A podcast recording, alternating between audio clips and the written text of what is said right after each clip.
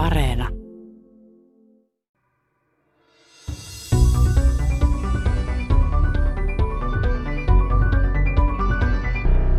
Meidän moderni maailma perustuu niihin Maxwellin yhtälöihin. Näin sanoo kosmologi Kari Enqvist. Kyse on James Clerk Maxwell-nimisen skotlantilaisen fyysikon kehittämistä yhtälöistä. Maxwell kehitti nämä yhtälöt 1860-luvulla, eli noin 150-160 vuotta sitten. Maxwellin yhtälöt mahdollistavat senkin, että tämä tiedeykkönen lähetetään teille kuuntelijoille kuunneltavaksi radiossa ja netin välityksellä. Nämä yhtälöt hallitsevat nimittäin sähkömagneettista aaltoliikettä, joihin myös radioaallot kuuluvat. Kännykät ja radiot ja sähkön kulku johteissa, internet, etc. Ne kaikki perustuu siihen Maxwellin työhön. Maxwellin yhtälöitä käytti Albert Einstein kehittäessään suppeaa suhteellisuusteoriaa ja eri fyysikot kehittäessään niin sanottua hiukkasfysiikan standardimallia, eli teoriaa, joka kuvailee maailmankaikkeuden hiukkasia ja voimia. Näin ollen Maxwellin työllä on ollut aivan valtava merkitys meidän nykyaikaiseen elämäämme, mutta myös käsityksemme siitä, minkälaisista palikoista maailmankaikkeus ja sen aine rakentuvat.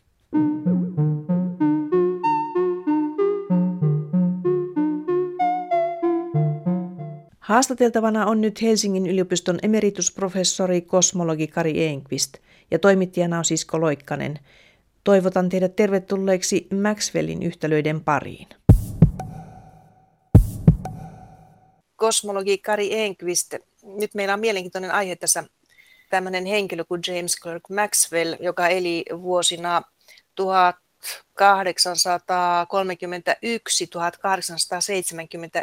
1831-1879. Hän kuoli varsin nuorena, 48-vuotiaana.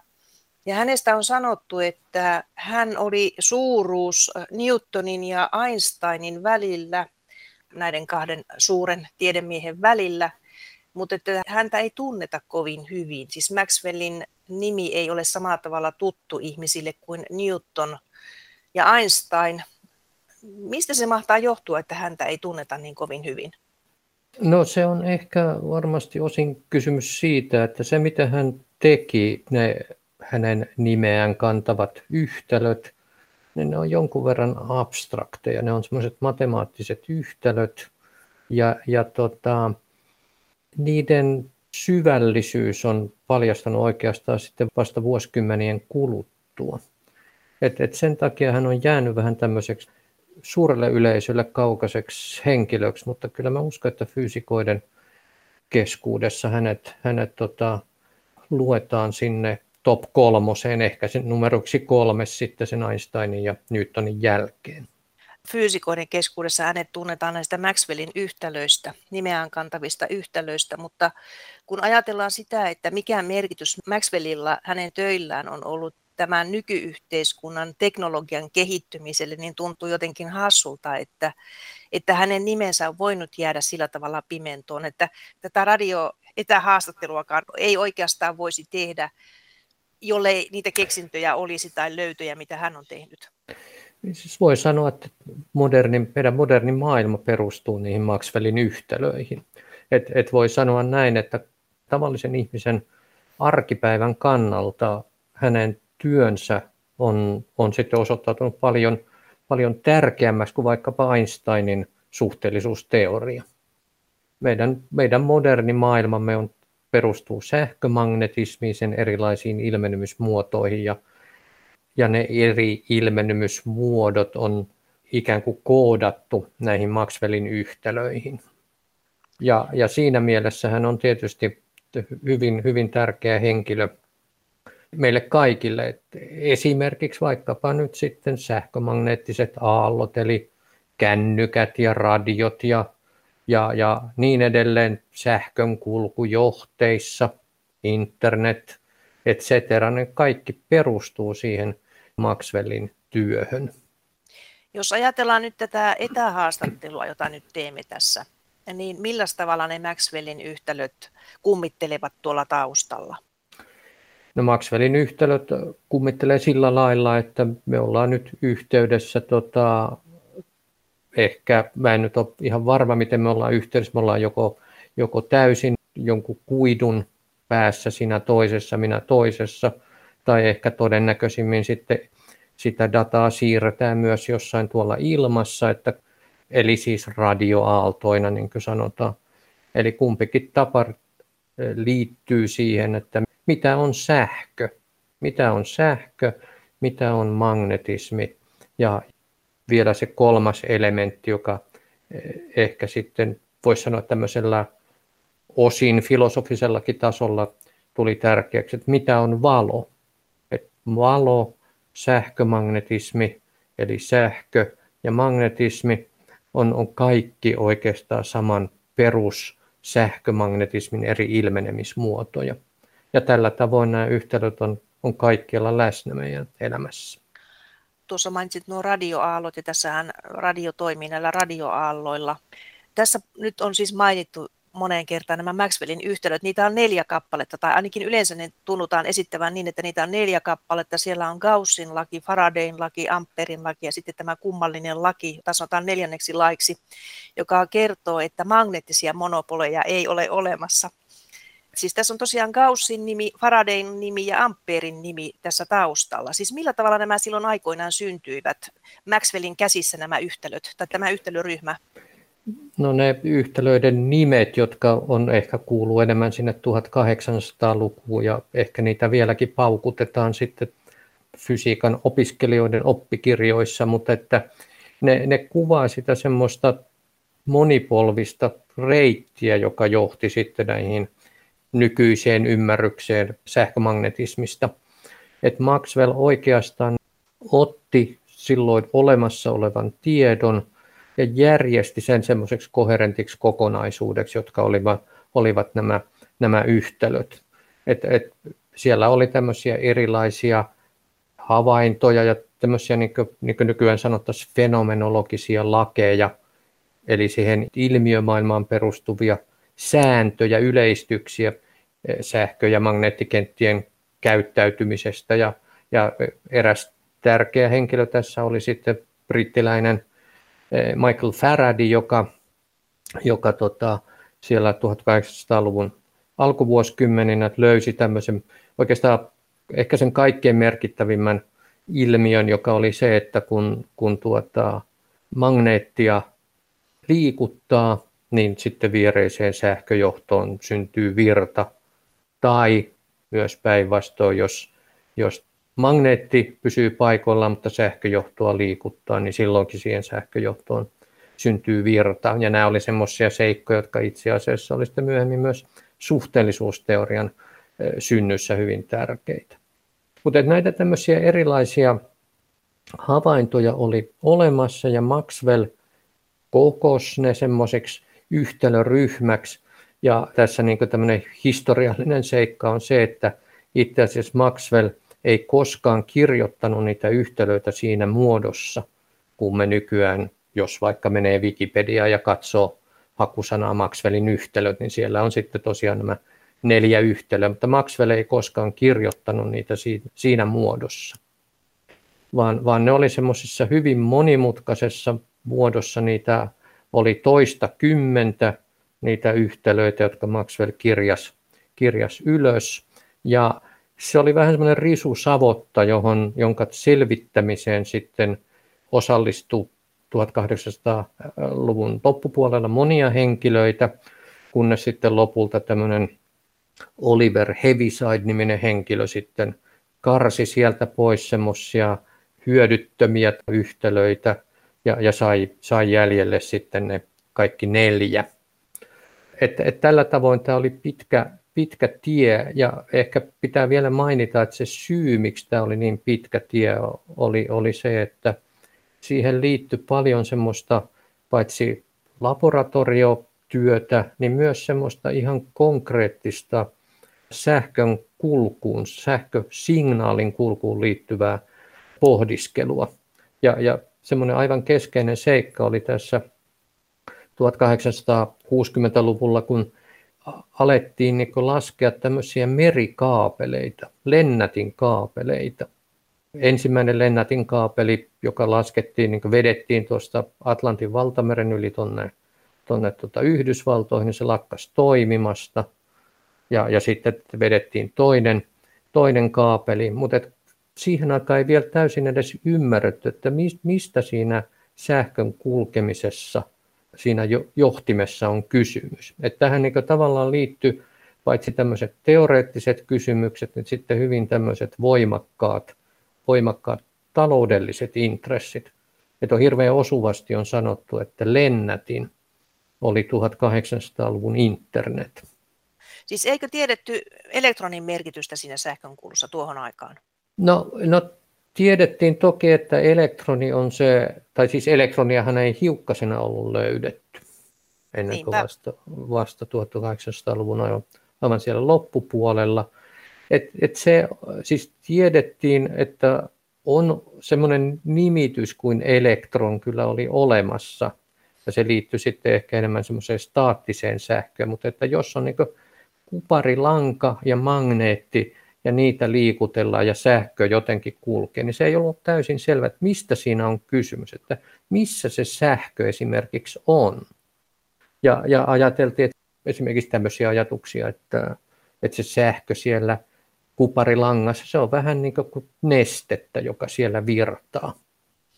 Nykyään me tiedetään, että mistään tämmöisestä liikkeestä ei ole kysymys, vaan sen kuparilangan sisällä ne elektronit, ne värähtelee. Ne elektronit ei, ei sinänsä virtaa mihinkään, ne värähtelee. Ja siihen värähtelyyn liittyy sitten tämä sähkömagneettinen kenttä tai sähkökenttä, joka ei niin ole siellä johtimessa itsessään, vaan se on todella kenttä, joka on sen johtimen ulkopuolella.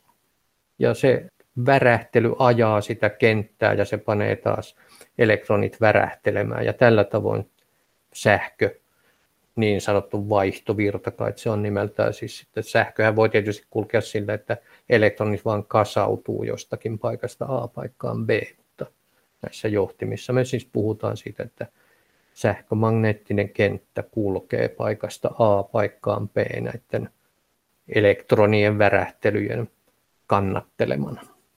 Ja, ja tämä oli semmoinen hankala juttu, kun ei ymmärretty sitä mikrofysiikkaa ja, ja, ja sillä lailla tavallaan sitten piti, piti semmoista erilaisista havaintosirpaleista saada koottua jonkunlainen kokonaiskuva. Et tiedettiin, että on sähkökenttiä, ja on magneettikenttiä, ne liittyy jotenkin toisiinsa. Ja Maxwell sitten sitä näiden toisiinsa liittämistä tehdessä oivalsi ihan katsomalla niitä yhtälöitä, että, että itse asiassa niissä esiintyy myös, myös tuota valon nopeus, oli yksi parametri siellä. Ja siitä päätteli, että tänne täytyy olla jotain tekemistä valon kanssa, että, että itse asiassa valokin on vain tämmöistä sähkömagneettista, sähkömagneettisen kentän etenevää värähtelyä. Niin, että hän liitti sen valon siihen sähkömagnetismiin. Niin, hän, hän näki tavallaan, että siinä tuli tämmöisiä parametreja, joilla on näissä hänen yhtälöissään, joilla on semmoisia nimeä kuin permittiivisyys ja niin edelleen. Ja sitten hän näki, että, että itse asiassa tietty tulo siellä oli, oli täsmälleen täsmälleen valon nopeus, joka oli mero, mitattu sitten niin erikseen. Et, et siitä niin alkoi oivallusta, että, että valokin on sähkömagneettista, sähkömagneettisen kentän liikettä. Oliko se niin, että Maxwell siis ihan näitä teorioita teoreettisesti tarkastellen ja matemaattisia yhtälöitä käsitellen päätyi tähän, että hän ei itse tehnyt kokeita näistä asioista? näistä ei varsinaisia kokeita siis hän tehnyt ja todella hän niin yhdisteli niitä aikaisempia havaintoja, jotka sitten perustu, perustu tota, kokeisiin ja havaintoihin, mutta että hänen työnsä oli täysin teoreettista. Ja, ja siinä se ongelma sitten oli vielä se, että niin kuin mä sanoin, että ne hänen yhtälönsä, niitä oli toista kymmentä, ja niissä esiintyi sitten tämmöisiä vektoripotentiaaleja ja skalaaripotentiaaleja, joista nyt ei kukaan enää puhu mitään, koska ne, ne voidaan ilmaista sitten tietyllä tavalla magneettikenttien ja sähkökenttien avulla. Et siitä niin kiisteltiin sitten sen jälkeen, kun Maxwell oli yhtälönsä kirjoittanut, että, että mikä nyt on se oikea teoria sitten sähkökentillä ja magneettikentillä, eikä se ollut ollenkaan, ollenkaan selvää. Ja, ja se oli ehkä sitten se suurin työ oli tosiaan se, että tämä Oliver Heaviside, joka oli todella, todella hirvittävän kiinnostava henkilö, hän sitten onnistui ne Maxwellin kirjoittavat monimutkaiset yhtälöt yhdistämään niiksi Maxwellin yhtälöiksi, joista me nyt puhutaan. Maxwell itse kirjoitti siis semmoisia monikomponenttisia yhtälöitä ja toisaalta hän käytti myös sitten, hänellä oli vaihtoehtoinen esitysmuoto, joka perustui niin sanottuihin kvaternioihin, jotka on, on semmoisia ikään kuin imaginäärilukujen vielä yleistyksiä, että niistä voi sanoa, että niihin ei ollenkaan kannata koskea. Mutta että se Heaviside todella sitten onnistui yhdistämään ja, ja, ja sitten kun, kun tuota oli, jossakin vaiheessa oli käynyt ilmeiseksi, että se Maxwellin yhtälöt ennustaa, kun se, se puhuu sähkömagneettisen kentän värähtelystä, ja ne värähtelyt liittyvät siihen, että vaikkapa elektroni värähtelee, niin siitä saattoi niin vetää sen johtopäätöksen, että nämä värähtelevä elektroni lähettää liikkeelle sähkömagneettista säteilyä, joka voi edetä ilmassa tai tyhjiössä tai missä tahansa väliaineessa.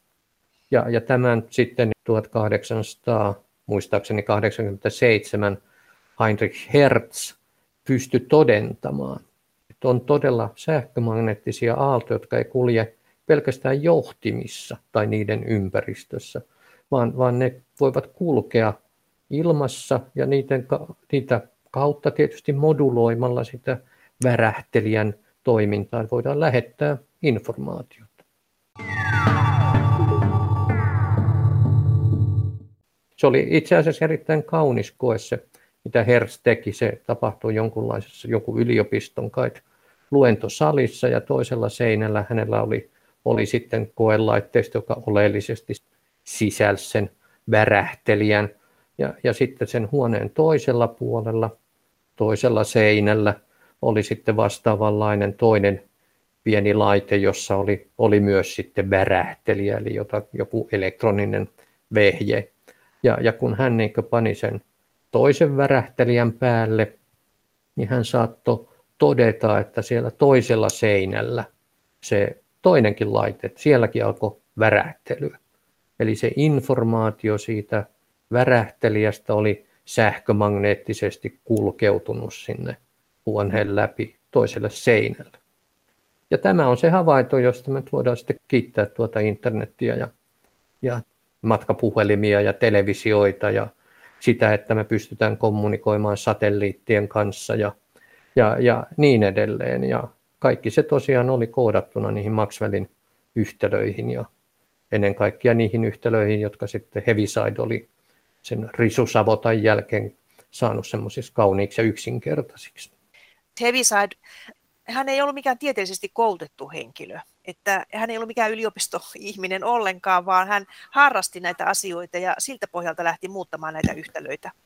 Joo, hänestä sanotaan, että hän oli viimeinen suuri amatööri ja, ja itse asiassa hän tuli hyvin semmoisista vaatimattomista, semmoisista lähes dickensiaanisista olosuhteista ja, ja sitten jonkun pienen perinnön ansiosta hän, hän pystyi muuttamaan vähän parempiin tiloihin Lontoon pohjoisosiin, semmoiseen Camden Towniin. Ja, ja hän oli töissä sitten ensin tämmöisissä niin lennätin hommissa. Hän oli lennättimen tuntia ja, ja se niin häntä inspiroi ja sen takia hän pystyi sitten tekemään tätä työtä.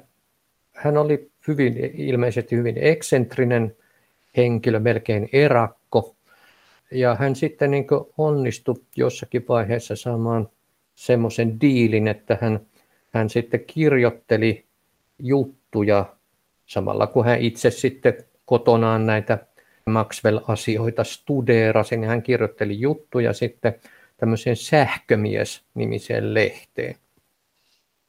Ja niin kuin on jossakin sanottu, että, että Maxwellin yhtälöt, niin kuin me ne nykyään tunnemme, niin ensimmäistä kertaa ne ilmestyi sähkömies lehdessä siellä sähkömiehille tarkoitettujen mainosten välissä.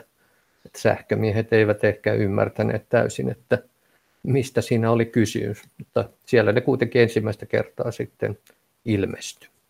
Siis nehän eivät olleet myöskään Heavysidein käsien jäljiltä kovin helpot yhtälöt. Tosin nyt kun olen katsonut netistä niitä yhtälöitä ja fysiikan oppikirjoista, niin niistä on kyllä monenlaista versiota olemassa, mutta aika monimutkaiselta ne näyttävät. Niissä on nablaa ja niin edelleen, että eiväthän ne mitään ihan helppoja yhtälöitä ole. No tuota, ne on kuitenkin sille yksinkertaiset, että niissä Heavysidein jäljiltä on kadonnut kaikki ne ylimääräiset vektoripotentiaalit ja skalaaripotentiaalit, ja, ja ne, ne yhtälöt ovat toisiinsa koplatut sillä tavoin, että magneettikentän liike sitten aiheuttaa muutoksia sähkökentässä ja sähkökentän muutokset magneettikentässä ja niin edelleen. Se, että siellä nyt on sitten näitä nabloja ja tämmöisiä, ne ovat vain merkintöjä derivaatoille, että et, et ne on tietysti sille vähän niin edistyneempää matematiikkaa, mutta ei, ei sinänsä nyt sitten mitään ihan käsittämätöntä. Ehkä vielä voi sanoa sen vielä, että, että siihen aikaan ei vielä oivallettu sitä varsinaista kauneutta, joka on näissä Maxwellin yhtälöissä. Ja se, että ne sisältää semmoisen erityisen symmetrian, joka on, on nimeltään mittasymmetria – ja, ja itse asiassa Maxwellin yhtälöt, kun ne nykyään, jos niin tämmöinen teoreettinen fyysikko ne kirjoittaa, niin siellä ei edes näy magneettikenttiä eikä sähkökenttiä, vaan ne voidaan kirjoittaa yhden ainokaisen tämmöisen vektorikentän, eli mittakentän avulla. Ja, ja tässä se, se kauneus piilee siinä, että tämä mittakenttä liittyy niin sanottuun mittasymmetriaan, Mä en nyt ehkä avaa tässä sitä mitta-sanaa. Se on eräs semmoinen tietty, tietty symmetria-ominaisuus. Ja, ja se, minkä takia nyt Maxwell on, on oikeastaan noussut fyysikoiden katsannossa sinne korkealle panteoniin, on tietysti osin se sähkömagnetismin selittäminen, mutta myös se, että nämä Maxwellin yhtälöt, se mittasymmetria, joka niihin on kätkeytynyt, on myös koko tämän standardimallin, joka siis koostuu sähkömagnetismista ja, ja heikosta voimasta, eli sähköheikosta voimasta ja sitten kvanttikromodynamiikasta, eli kvarkkien välisistä yhtälöistä. Ne kaikki perustuvat siihen samanlaiseen matemaattiseen ideaan, eli tähän mittasymmetriaan. Että tämä on ollut yksi tekijä, että minkä takia se Maxwell on niin kuin, tota, teoreettisessa katsannossa myös kohonnut sitten fyysikoiden silmissä. Mutta tietysti toki kaikkein tärkeintä tavallisen arkimaailman kannalta on ne sähkömagnetismin käyttäytyminen ja, ja ennen kaikkea se, että on olemassa sähkömagneettisia aaltoja, joita voidaan sitten lähettää paikasta toiseen. Niin tuossa viittasit nyt tuohon hiukkasfysiikan standardimalliin, niin se on seurausta oikeastaan näistä Maxwellin yhtälöistä? No voi sanoa, että se hiukkasfysiikan standardimalli, kun puhutaan niistä voimista, ne on ne yhtälöt, jotka sitä kuvaavat, on Maxwellin yhtälöiden eräänlaisia yleistyksiä. Ja se yleistys ja se perusperiaate on niin sama, se on tämä mittasymmetria, mutta ne yhtälöt itsessään on tietyllä tavalla yleistyksiä esimerkiksi se kvanttikromodynamiikka on paljon monimutkaisempi teoria kuin sähkömagnetismi, että sähkömagnetismissa on yksi voiman välittäjä, eli se fotoni, joka on sähkömagneettisen kentän kvantti. Kvanttikromodynamiikassa näitä fotonin vastikkeita, eli gluoneja on kahdeksan kappaletta. Kuitenkin niin, että tämä hiukkasfysiikan standardimalli, niin sen kehittäminen siihen muotoon, kun se nyt tällä hetkellä tunnetaan, niin se on lähtenyt sieltä sähkömagnetismin teoriasta.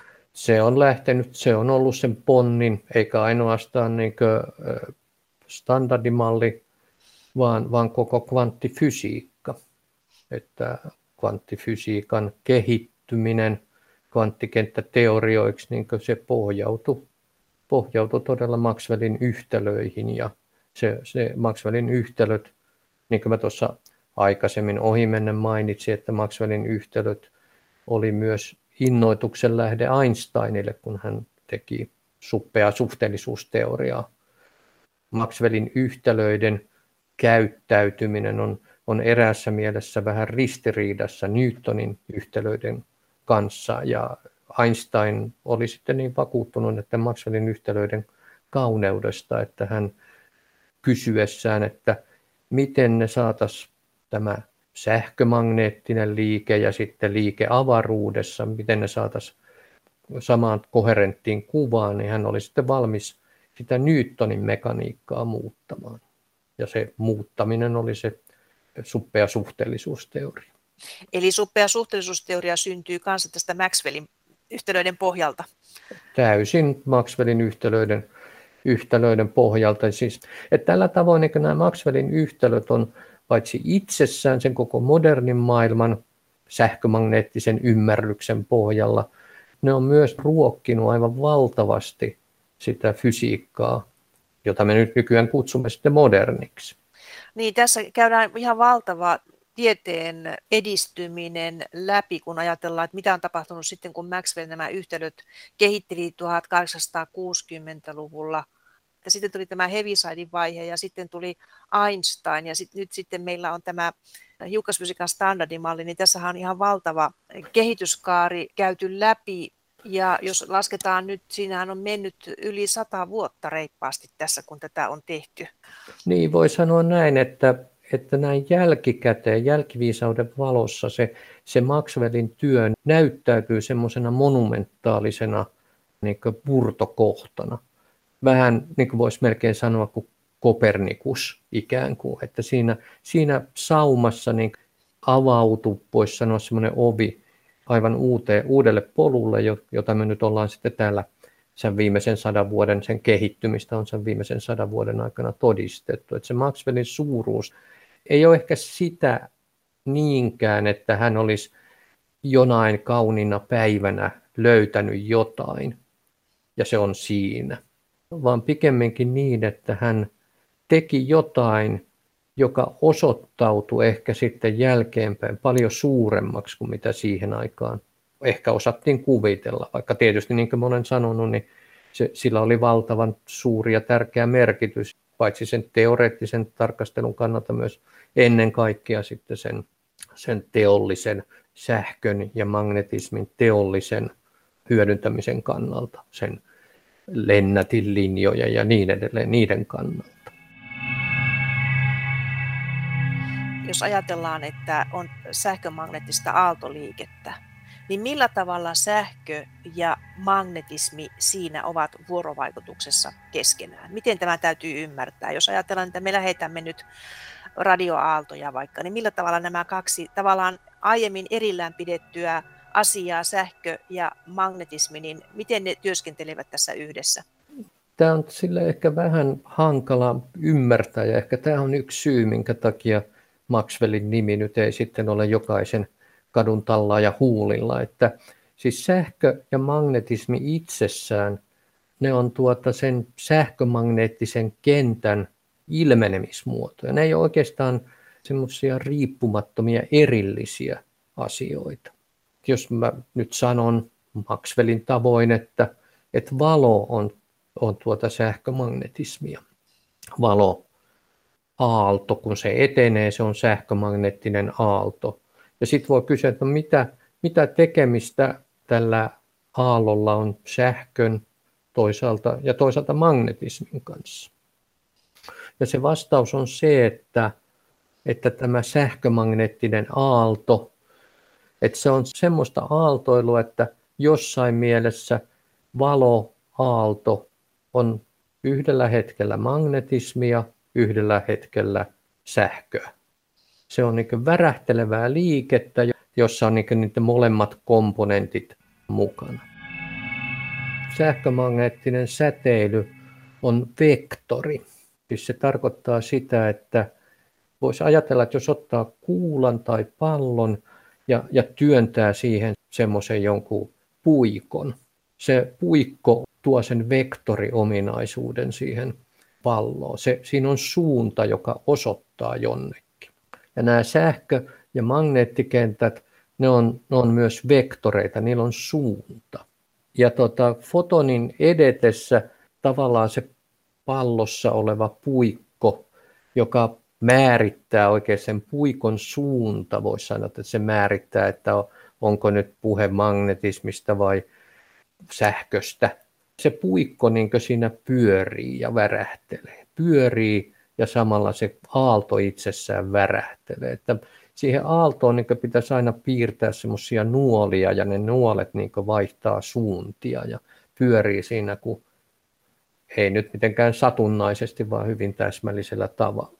Tämä on se semmoinen hankala asia mieltää sitä, että mitä on sähkömagneettinen säteily ja, ja mitä on sitä kautta sitten valoaalto. Mutta niihin pitäisi niinku ajatella semmoista, että on vaikka tasossa menee joku aalto ja siihen, siihen aaltoon lisää sitten jonkun vektorin suunnan.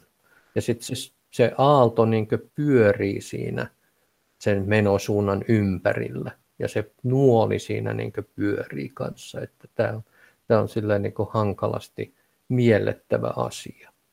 No jos ajatellaan, että tähdestä saapuu nyt sitten valoa koko ajan tänne jostakin tähdestä tuolta avaruudesta tänne maapallolle, niin valon nopeus on 300 000 kilometriä sekunnissa ja se kestää sitten valtavia vuosimääriä tulla tuolta kaukaa sen valon, niin onko se niin, Kari Enqvist, että sieltä todella se fotoni, joka on lähtenyt siitä tähdestä, niin se saapuu tänne maapallolle silloin, kun me mittaamme sen jollakin mittalaitteella?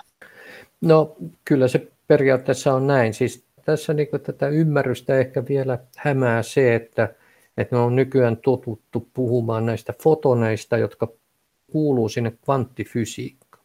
Et silloin Maxwell ja hänen aikanaan puhuttiin siis klassisesta, klassisesta sähkömagnetismista, eli tämmöisistä aalloista, vähän tyyliin niin meren aallot. Ne ovat, olivat silloin ihan semmoisia konkreettisia aaltoja.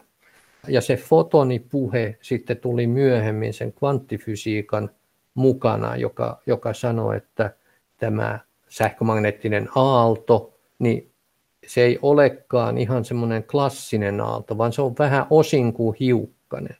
Että tämä vielä niin sekoittaa sitä entisestään, että sillä aallolla on tämmöisiä kvanttifysikaalisia ominaisuuksia, ei ainoastaan fotoni aallolla tai valoaallolla, vaan myös kaikilla sillä sähkömagneettisella säteilyllä, jota me nyt kännyköiden kautta lähetellään toisillemme. Siellä on pohjalla se kvanttifysiikka ja nämä radioaallot tai ne aallot, joita käytetään kännyköiden viestien lähettämiseen, niin ne siis koostuvat näistä fotoneista. Fotoni on se kvantin nimi. Ja, ja sen lisäksi nämä sähkömagneettiset aallot, niillä on näitä tällaisia ominaisuuksia, jotka liittyy siihen Maxwellin yhtälöiden luonteeseen, jossa puhutaan vektoreista. Eli vektori siis on tämmöinen objekti, jolla se on ikään kuin nuoli, joka osoittaa johonkin suuntaan. Ja, ja silloin kun se sähkömagneettinen säteily liikkuu, niin se vektorin osoittama suunta, se sinne pyörii ja vaihtelee tietyllä tavalla. Tavalla, joka sitten periaatteessa voidaan laskea siitä Maxwellin yhtälöistä. Eli näitä voi visualisoida tällä tavalla, näitä ilmiömaailmoja, mitä tämä sähkömagneettinen säteily avaruudessakin on. No mä en ole ihan varma, että pystyykö niitä kunnolla visualisoimaan. Että muistan, olisiko Feynman joskus kirjoittanut jotain semmoista, että hän niin pystyy näkemään nämä sähkö- ja magneettikentät jotenkin avaruudessa, että hän oli kaikkia punaisia ja sinisiä nuolia, jotka hän sitten niin tuota, päässään näki pyörivän ja vaihtelevan suuntia ja niin edelleen, mutta että musta se on kyllä hirveän vaikea niin siitä saada mitään semmoista konkreettista visualisaatiota, että se olisi niin käsitettävä. Kun minäkin puhun tällaisista niin nuolista sun muista, niin siitä saa ehkä jotain osviittaa, mutta että mun mielestä se on vähän semmoinen, josta aina jää puuttumaan sitten joku ymmärrys, että et, et se, se on todella vähän hankalaa. Tuo selittää kyllä sitä, miksi näistä on niin monenlaisia kuvailuja tuolla teksteissä. Että myöskin ihan tämmöisestä ilmiöstä kuin sähkö, niin siitäkin on jo yksistään hyvin monenlaisia kuvailuja. Että se hiukan hämäännyttää varmasti monia ihmisiä, että mitä se sähkö nyt oikeastaan sitten onkaan. Ja sitten tietysti tämä sähkömagnetismi on vielä monimutkaisempi ilmiö, niin sitten siitäkin ne ovat hyvin erilaisia eri kirjoittajien tekstit. Niin, varmasti kun ihmiset yrittää sitä jotenkin taivuttaa tuommoisiksi kuviksi, niin siinä se, se on sillä lailla vaikeaa. Ja sitten sitä hämäystä ehkä lisää vielä se, että kansankielessä sitten sanalla sähkö me oikeastaan tarkoitetaan kahta asiaa. Että et on se sähkömagneettinen, sähkömagneettisen kentän liike, joka ilmenee meille sit esimerkiksi siten, että töpselistä tulee sähköä. Me sanotaan, että töpselistä tulee sähköä ja silloin tarkoitetaan sitä, että on joku piuha, jota pitkin, jossa niin elektronit on värähdellyt ja sähkömagneettinen kenttä sitten värähtelee ja tulee siihen töpseliin saakka. Ja jos siitä eteenpäin ei sitten ole johdinta, jossa voisi joku värähdellä, niin että se sähkömagneettinen kenttä voisi siitä edetä, niin sitten se sähkö ei kulje. Mutta sitten kun me työnnetään siihen sähkö tai siihen töpseliin piuha, eli joku laitteen johto työnnetään sinne, niin sitten se sähkömagneettinen kenttä pääsee taas etenemään sitä johtoa tai sitä johdinta pitkin sinne laitteeseen, jossa se voi sitten voi saada aikaan värähtelyjä, jotka ovat nyt sitten vaikka tukan kuivaajassa tapahtuvaa, joka tukan kuivaajassa sitten muuttuu sitten jonkun moottorin pyörimiseksi. Että tämä on niin se yksi tapa kuvata sähköä. Sähkö on se, mikä kulkee johtimissa. Mutta me puhutaan sähköstä myös sitten sille sähkönä myös, myös puhutaan ilmiöstä, jossa elektronit liikkuu. Elektronit liikkuu ja kasautuu. Sehän on jotenkin tämmöinen niin pattereiden toiminta on esimerkiksi tämmöinen, että elektronit liikkuu ja ne kantaa sitä sähkön alkeisvarausta mukanaan ja sillä lailla se sähkö liikkuu. Tämä tota, ei tietysti voi olla se, mitä tapahtuu just näissä töpseleissä ja johdoissa, koska elektronit ei voi loputtomiin pakkautua, pakkautua jonnekin. Mutta et, et tämä on niinku ollut se kaikkein vanhin sähkön määritelmä, että alkaen siitä, että on kissan nahalla hinkattu meripihkaa ja saanut, saatu aikaan sitten ionisaatiota, että sähköisesti varatut ionit on kasaantunut jonnekin pinnalta. Että, että nämä tämmöiset liittyy sitten ehkä siihen, että miten sitä on vaikea, vaikea hahmottaa sitä koko ilmiön maailmaa. Ja se liittyy siihen, että kaikki tämä on näkymätöntä. Ei, me, me silmillä näe niitä asioita. Niin, juuri niin, että tämä on todella näkymättömän fysiikkaa. Ja, ja, ja siinä mielessä, jos haluaa tehdä jonkun vertailun, että joku vaikkapa siihen planeettaliikkeeseen ja tähtien liikkeeseen, jossa myös sitten tapahtuu niitä suuria vallankumouksia silloin Kopernikuksen aikaan, niin se on kuitenkin jotain, jota pystyy niin päässään näkemään ja me pystytään näkemään tähdet taivaalla. Me, se jotenkin on paljon ymmärrettävämpää. Mutta kun me puhutaan sitä sähköstä, magnetismista, ne on mystisiä asioita. Niillä on ilmenemismuotoja, niin kuin vaikka nyt ensimmäinen käsitys magneeteista oli se, että oli siellä Turkin magneesia-nimisessä paikassa löydettiin semmoisia mineraaleja, jotka on, on, on sitten, niin kuin nyt tiedetään, on, on magneettisia ja niillä oli sitten semmoisia hauskoja ominaisuuksia, että ne veti rautaa puoleensa ja sitten joskus siellä 1500-1600-luvulla ylhäisö saattoi huvitella niiden kanssa ja, ja hauskuttaa itseään sillä, että rautajauhoa sitten sai vedettyä niillä johonkin suuntaan. Ja sitten 1600-luvulla ymmärrettiin myös, että maapallo itsessään on suuri magneetti. Sillä lailla sitten nähtiin, että magneetit sitten ne, niistä voi tehdä kompassi, että ne asettautuu tämän maapallon magneettikentän mukaisesti ja sillä lailla saadaan sitten tämmöinen matkakivi, niin kuin sanotaan, eli lodestone englanniksi. Se load tulee jostain muinais englannista ja tarkoittaa matkaa. Et, et tällä tavoin nämä ilmiöt oli silleen niin merkillisiä ja toisistaan täysin erillisiä, kunnes sitten silloin 1800-luvulla, kuten puhuttiin, niin ensin, ensin Faraday ja sitten monet muutkin teki niitä tarkasteluja ja, ja sitten vihon viimein Maxwell saattoi ne yhdistää matemaattisesti monimutkaisiksi yhtälöiksi, jotka niin matematiikan kautta aukeaa ja niillä pystytään laskemaan, kun on sitä koulutusta jonkun verran. Mutta että ei, ei ne oikein sillä lailla aukea. Esimerkiksi jos, jos nyt ottaa Wikipedia ja katsoo sieltä, miltä ne Maxwellin yhtälöt näyttää, niin ei ne oikein tahdo sanoa ihmisille yhtään mitään.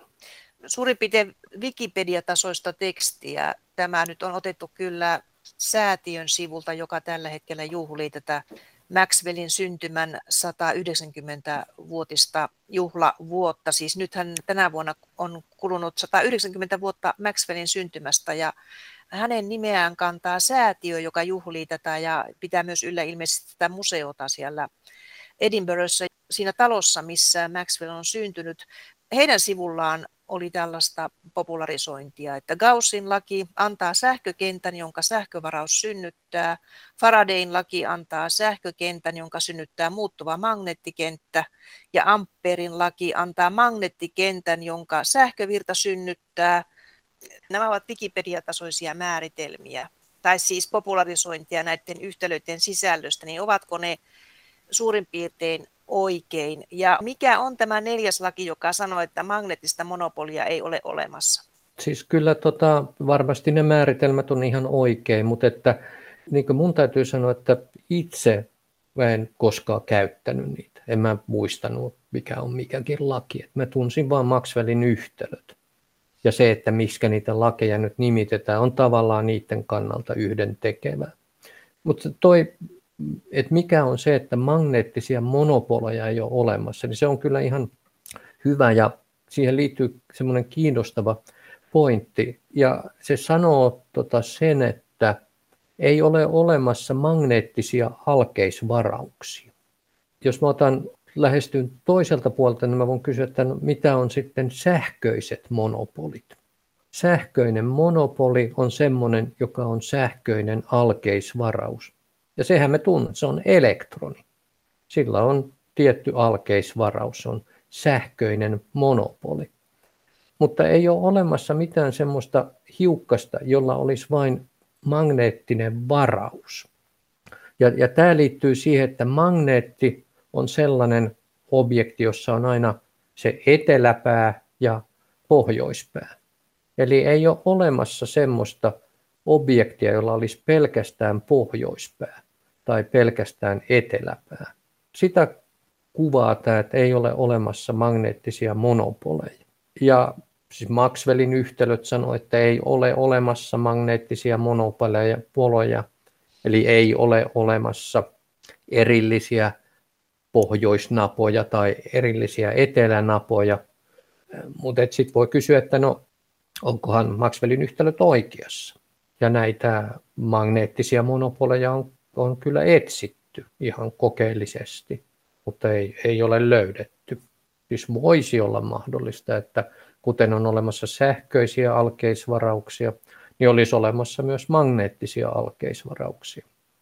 Että se magneettisen alkeisvarauksen pohjoisuus tai magneettisen alkeisvarauksen eteläisyys, ne, ne analogiat on siinä, että on elektroni, jolla on miinusvaraus ja sitten positroni, jolla on plusvaraus.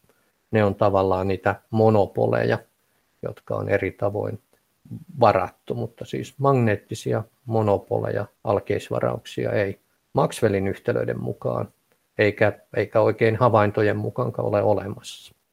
Onko se niin, Kari Enqvist, että Maxwellin yhtälöt todella ovat nykyfyysikoiden työpöydällä muodossa tai toisessa eri yhteyksissä? Kyllä ne ovat siellä kaiken taustalla.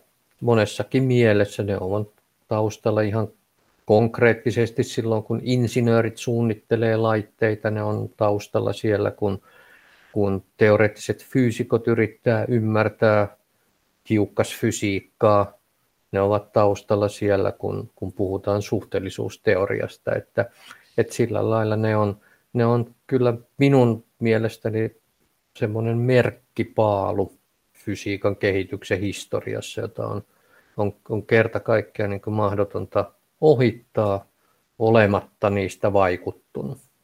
Et tuosta se, että Maxwellia ei, ei tunneta, niin johtuu siis varmaan osin siitä, että ne yhtälöt on monimutkaiset ja ne kuvaa asioita, jotka on näkymättömiä. Mutta et, täytyy sanoa, että siis ei edes Britanniassa Maxwell ole kovin tunnettu. Se johtuu osin siitä, että ei oikein mitään sellaista paikkaa, joka voisi hänet niin vaatia omakseen. Hän oli Lontoossa ja hän oli Skotlannissa ja, ja, ja sillä lailla, että he ei oikein niin semmoista yliopistoa, jonka kasvatiksi häntä, häntä, häntä voitaisiin niin juhlia.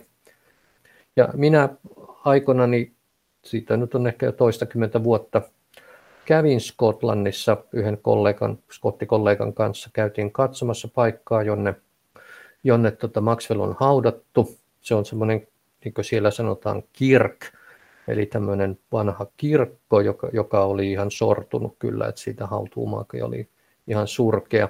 Se ei ollut enää toiminnassa, sen ulkopuolella oli pieni, pieni semmoinen, semmoinen hautakiven kokoinen muistokivi, jossa oli sitten Maxwellin nimi ja, ja sitten se, joka hoiti sitä muistokiveä, niin oli paikallisen postitoimiston pitäjä, jonka kotona me käytiin sitten. Ja hänellä oli jotain papereita, mitä oli Maxwell, Maxwellin kirjeitä, joita hän näytteli sitten tuota siellä yhdessä huoneessa, samalla kuin hänen vaimonsa toisessa huoneessa katsoi jotain Coronation Streetia tai jotain tämmöistä. Että, että ei niin ole mitään semmoista mittavaa mausoleumia tai, tai jotain semmoista juhlallista monumenttia tälle Maxwellille siellä, missä hän, hän vaikutti ja, ja siitä parinkymmenen kilometrin päässä sitten on hänen se semmoinen kartanonsa tai ex-kartanonsa, jossa, jossa myöskin kävin.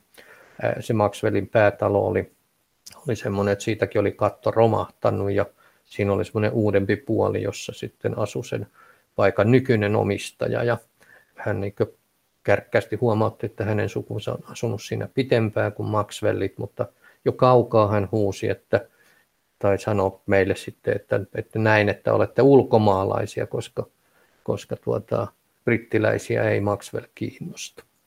Yleensä kukaan Briteistä, josta mä joskus aina kysynyt fyysikoista, että oletteko te koskaan käynyt katsomassa paikkaa, jonne Maxwell on haudattu, niin ei kukaan Sinne voi tehdä tällaisen virtuaalimatkan netin välityksellä. Olenpa tehnyt tämmöisen virtuaalimatkan sinne maaseudulle, Jaha.